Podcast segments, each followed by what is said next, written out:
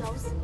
Uh, this is Eric Wiedemann, and right next to me is. Riley Melton. And today we are going to be interviewing.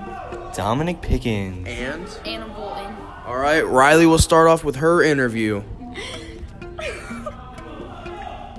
Processed meat is considered to be any meat which has been modified to improve its taste or extend its sh- shelf life.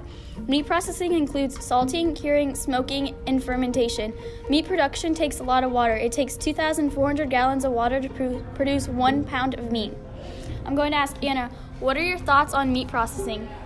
Um, I think that it's not fair to the animals and how they're treated.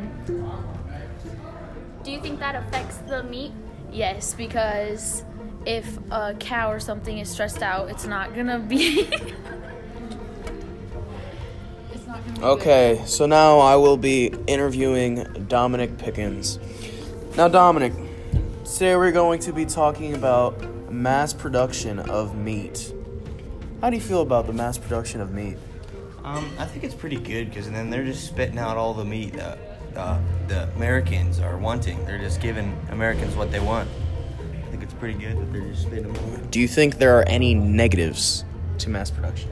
I mean, it would probably make them not check them as much to see if they're like all clean and clear, but so far it's been fine. I'm gonna tell you a um, couple of facts about mass production of meats. The animals are fed corn, wheat, and soy that are grown through intensive industrial farming that use large amounts of pesticides, which can remain in their bodies and are passed on to people who eat them, creating serious health hazards in humans. Does that concern you in any way, shape, or form? Yeah, because like the health hazards are bad. If it has a, a problem with it, then we could eat it and we'd get sick and potentially die.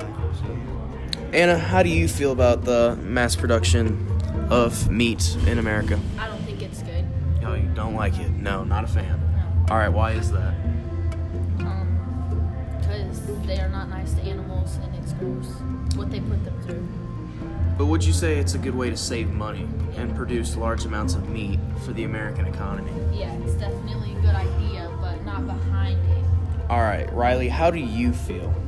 I feel as it's a good moneymaker with all the meat they produce, but I think that they could make it more sanitary and more humane for the animals in some productions. I agree. I think it's definitely a good thing for the economy. It's definitely a good way to produce the amount of meat that America needs for all the protein they eat and all the foods they need. So, but I do feel like it could be improved and the animals could be treated better. But overall, that's the end of the Eric and Riley podcast. I'll see you guys later.